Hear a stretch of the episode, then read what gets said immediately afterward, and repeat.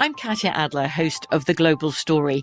Over the last 25 years, I've covered conflicts in the Middle East, political and economic crises in Europe, drug cartels in Mexico. Now I'm covering the stories behind the news all over the world in conversation with those who break it. Join me Monday to Friday to find out what's happening, why, and what it all means. Follow the global story from the BBC wherever you listen to podcasts. Enjoy all your favorite sports like never before at BetMGM. Signing up and playing is so easy. Simply sign up using code Buckeye and receive up to $1,500 back in bonus bets if you don't win your first bet. When you register with BetMGM, you can get instant access to a variety of parlay selection features, live betting options, and the best daily promotions in the business. And with BetMGM at your fingertips, every play and every game matter more than ever. Place your moneyline, prop, and parlay bets with the king of sportsbooks today. Sign up using code Buckeye and receive up to $1,500 back in bonus bets. If you don't win your first bet. That's right, up to $1,500. Again, sign up using code Buckeye and receive up to $1,500 back in bonus bets if you don't win your first bet. BetMGM and GameSense remind you to play responsibly. 21 plus and present in Ohio, subject to eligibility requirements. Rewards are non-withdrawable bonus bets that expire in seven days. Gambling problem? Call 1-800-GAMBLER in partnership with MGM Northfield Park. That's 1-800-GAMBLER.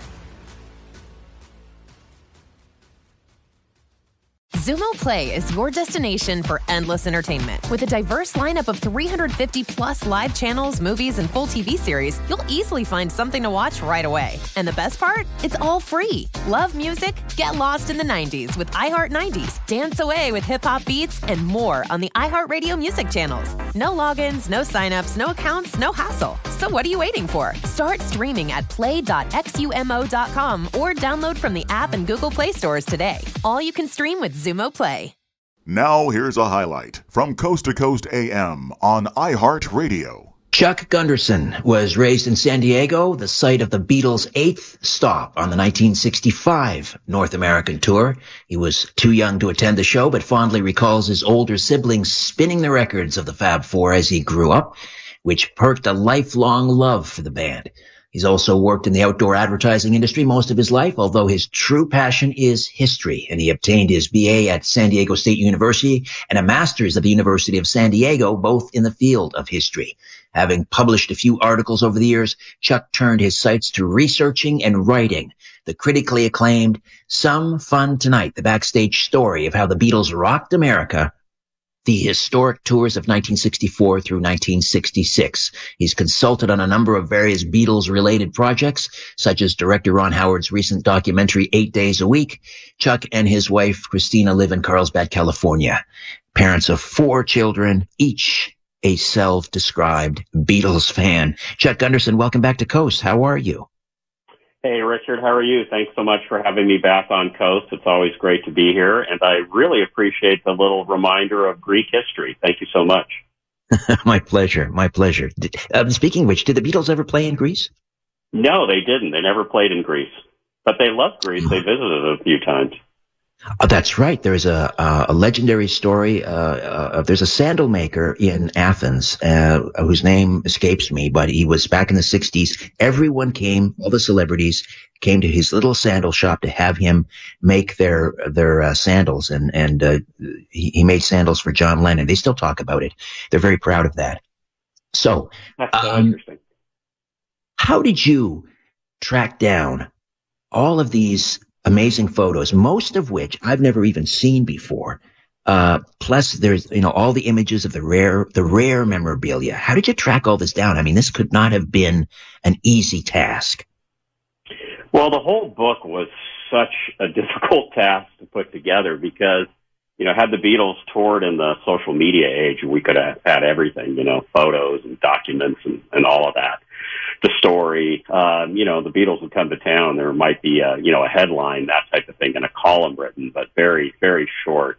The photos were perhaps the hardest. Um, I really had to do a lot of digging uh, into archives, newspaper archives, and uh, photo, uh, you know, research libraries, and you know, people that had photos in their collection that were these shadowy figures I kind of had to track down. And what's interesting is I would find a, a photo in Denver and they'd say, oh, yes, we have photos of them in Denver. and I'd get the photos sent to me, and they, oh, that's not them in Denver, that's them in New York. Um, so one of the things I learned in researching the book is that during that first tour, well, all the tours subsequently, is to follow the clothing from the minute they get off the plane in, say, San Francisco in 1964, all the way until they get back on the plane in New York.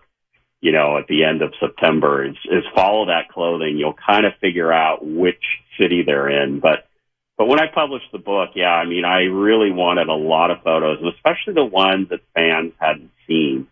Really rare stuff that um, you know would have laid in a dusty archive somewhere until I unearthed it. Uh, my understanding is that um, there was a pre-order on this on these uh, this two volume set, four of them, um, which leads us to presume that the uh, the pre-orders were from either the surviving Beatles or the the families of the survivor or uh, the, the, families of the uh, the the, the uh, two deceased Beatles. Yeah, it was actually after the book was published, I got a very friendly note from the secretary at Apple, uh, which is the Beatles company, and it was before Apple Computer, obviously. And uh, the email said, "Hey, you know, thanks for the book that you've written uh, about the, the tours, and the four shareholders would like to have a copy." So obviously, the four shareholders at the time were Paul McCartney, Ringo Starr, the wife of George Harrison, which was Olivia Harrison, and the late wife or the wife of uh, John Lennon, the late John Lennon, uh, Yoko Ono. So it was my pleasure to send those uh, quote shareholders uh, book uh, books, and I was uh, able to include a note in each one. I don't know if they ever read it or not, but at least I, I included it in there, and it was a real great honor for me to to know that they have those books. So let's start with the 64 tour. Were the, uh, as hard as it may be to believe now, looking at backwards at the, the monumental success at the time, were the Beatles at all reticent about this tour? Did they have any I don't know, lingering doubts about how they'd be received by fans, uh, whether they could pull this off? I think the Beatles were very familiar with the progression that they were making. They never, one of the hallmarks of the Beatles is they never wanted to stay in one place. They always wanted to progress.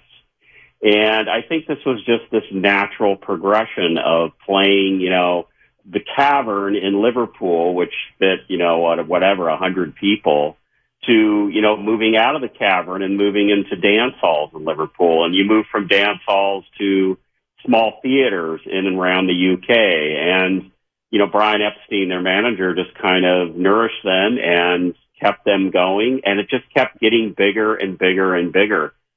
But by the time they got to America in 1964, especially during that tour in August, you know, when they faced that first crowd at San Francisco's Cow Palace, that was the largest crowd they had ever played to. It was about 18,000 people. And the largest crowd they had played to in the UK was about 8,000 people. Then they had gone down to Australia in June and they played to a crowd of about 10,000 people. So they were just kind of going along and it was getting bigger and bigger and bigger and they were going along with it and just doing a great job falling into place doing what they needed to do. And the thing about the Beatles that I love is they're just so, they're just such consummate professionals. They were willing to take on the challenges. They were willing to, to just do these really hard things that, that I think a lot of people would think would be, wow, I don't know if I can do this to, we're just going to go out there and do it. And apparently it went really well because the crowds uh, responded well and the concerts were mostly sold out on that first tour of 1964.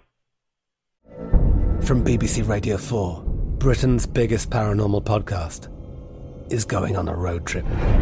I thought in that moment, oh my God, we've summoned something from this board.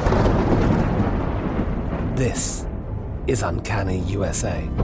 He says, Somebody's in the house, and I screamed.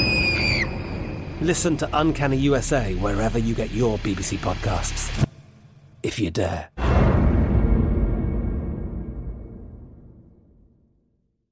Enjoy all your favorite sports like never before at BetMGM. Signing up and playing is so easy. Simply sign up using code Buckeye and receive up to $1,500 back in bonus bets if you don't win your first bet. When you register with BetMGM, you can get instant access to a variety of parlay selection features, live betting options, and the best daily promotions in the business. And with BetMGM at your fingertips, every play and every game matter more than ever. Place your money line, prop, and parlay bets with the king of sportsbooks today. Sign up using code Buckeye and receive up to $1,500 back in bonus bets if you don't win your first bet. That's right, up to $1,500. Again, sign up using code Buckeye and receive up to $1,500 back in bonus bets if you don't win your first bet. BetMGM and GameSense remind you to play responsibly. 21 plus and present in Ohio. Subject to eligibility requirements. Rewards are non-withdrawable bonus bets that expire in seven days. Gambling problem? Call 1-800-GAMBLER in partnership with MGM Northfield Park. That's 1-800-GAMBLER.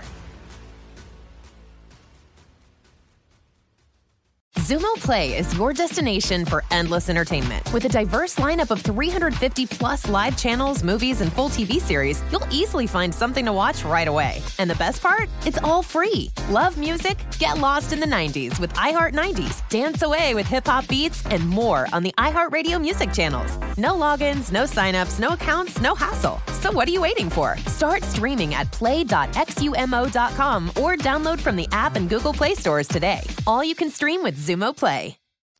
32 shows, 26 venues, 24 cities in just 33 days.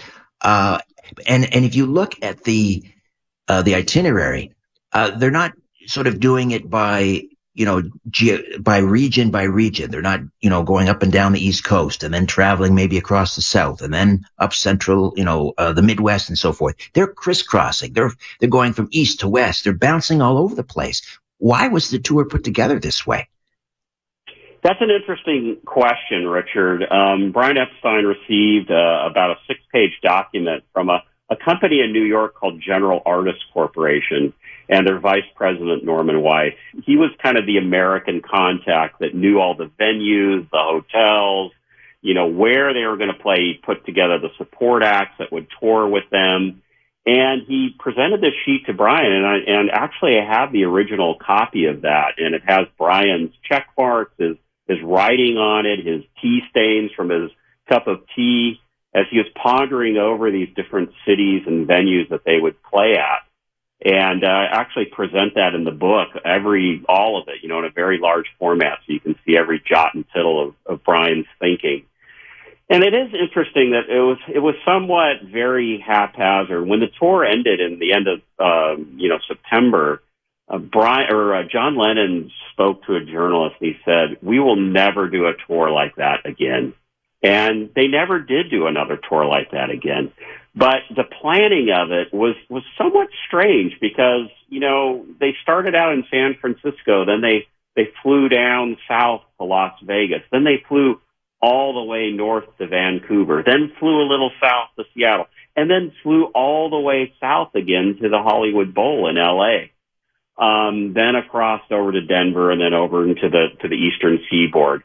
Um, I don't. I sometimes I, I begin to think that Brian Epstein, you know, he was a wonderful manager. He broke new ground, but sometimes I think he didn't realize how vast the United States, well, North America is, the United States and Canada. Just how how large it is, how much ground it covers.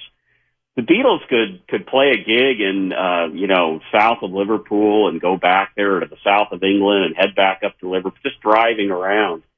And when they got to America, I mean, by the time they finished up the tour from London back to London, it was around 22,000 miles that they had traveled. So it was just this incredible journey. And sometimes they would do a concert uh, finish up a concert, and instead of staying the night in the hotel, they would get on the plane at two in the you know one in the morning and and fly for a couple of hours to the next city, landing in a city at three or four in the morning, and then be driven to the hotel and sleeping for a few hours, and then back to the venue. It was it was really quite a just a just an amazing kind of thing that they had done.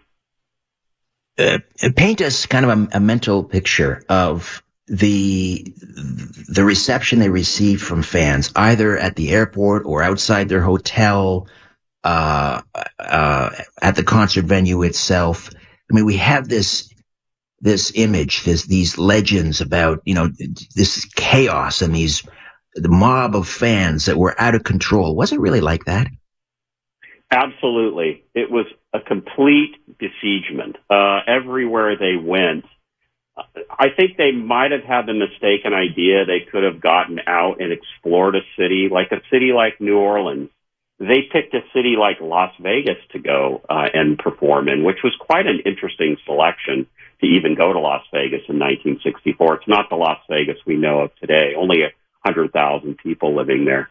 But everywhere they went, when they first got to San Francisco, there were 5,000 fans at the airport.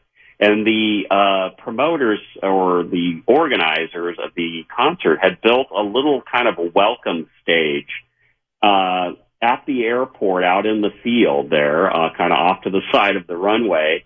You know, it's like maybe like a 10 by 10. They put some cyclone fencing around it and they were going to have the Beatles disembark from the airplane and come to this little podium and greet their fans. Well, they were only on there for about 30 seconds before they realized that we're going to have a real problem here and these, you know, the Beatles could be crushed to death. But any, anywhere they went, they could not get out of their hotel, hotel room. All they really saw of America was airports, hotels, venues. That was it. They just could not get around. There was a few places where they they did get out just for a little bit of time, but there just wasn't much. Fans were besieging the hotels. They were trying to figure out ways to get in. They were climbing up drain pipes. They were they were coming in dressed as hotel maids or uh, or hidden in room service carts. Just any way they could get in to try to to try to get a, a visit with the Beatles. It was it was just crazy pandemonium um, I had the opportunity to stay at the Brown Palace Hotel in Denver about a month ago where the Beatles were at. And I was actually in their room 60 years to the day that they were there. And it was fun for me just to look out the window and kind of imagine the crowds that were down below on the street um, at the Brown Palace and how they just kind of surrounded the hotel. I actually had the hist- hotel historian take me on the original route from when the Beatles got out of the limousine and went up the freight elevator to their rooms. It was it was just quite fascinating to kind of think that. But you're you're correct. It was absolutely everything that everyone would think about in terms of the fans and and how much pandemonium and chaos there was. Listen to more Coast to Coast AM every weeknight at 1 a.m. Eastern and go to coasttocoastam.com for more. From BBC Radio 4, Britain's biggest paranormal podcast is going on a road trip. I thought in that moment, oh my God, we've summoned something from this board. This is Uncanny USA. He says, Somebody's in the house, and I screamed. Listen to Uncanny USA wherever you get your BBC podcasts, if you dare.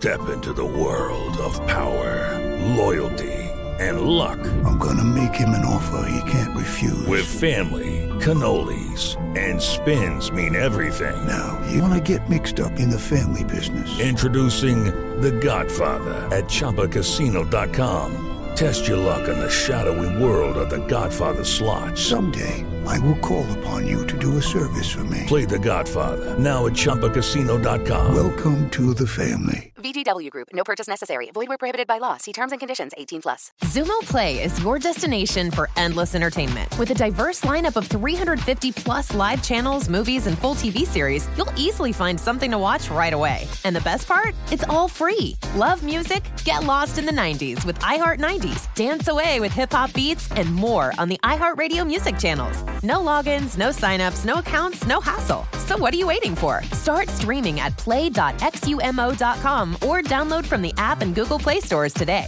All you can stream with Xumo Play.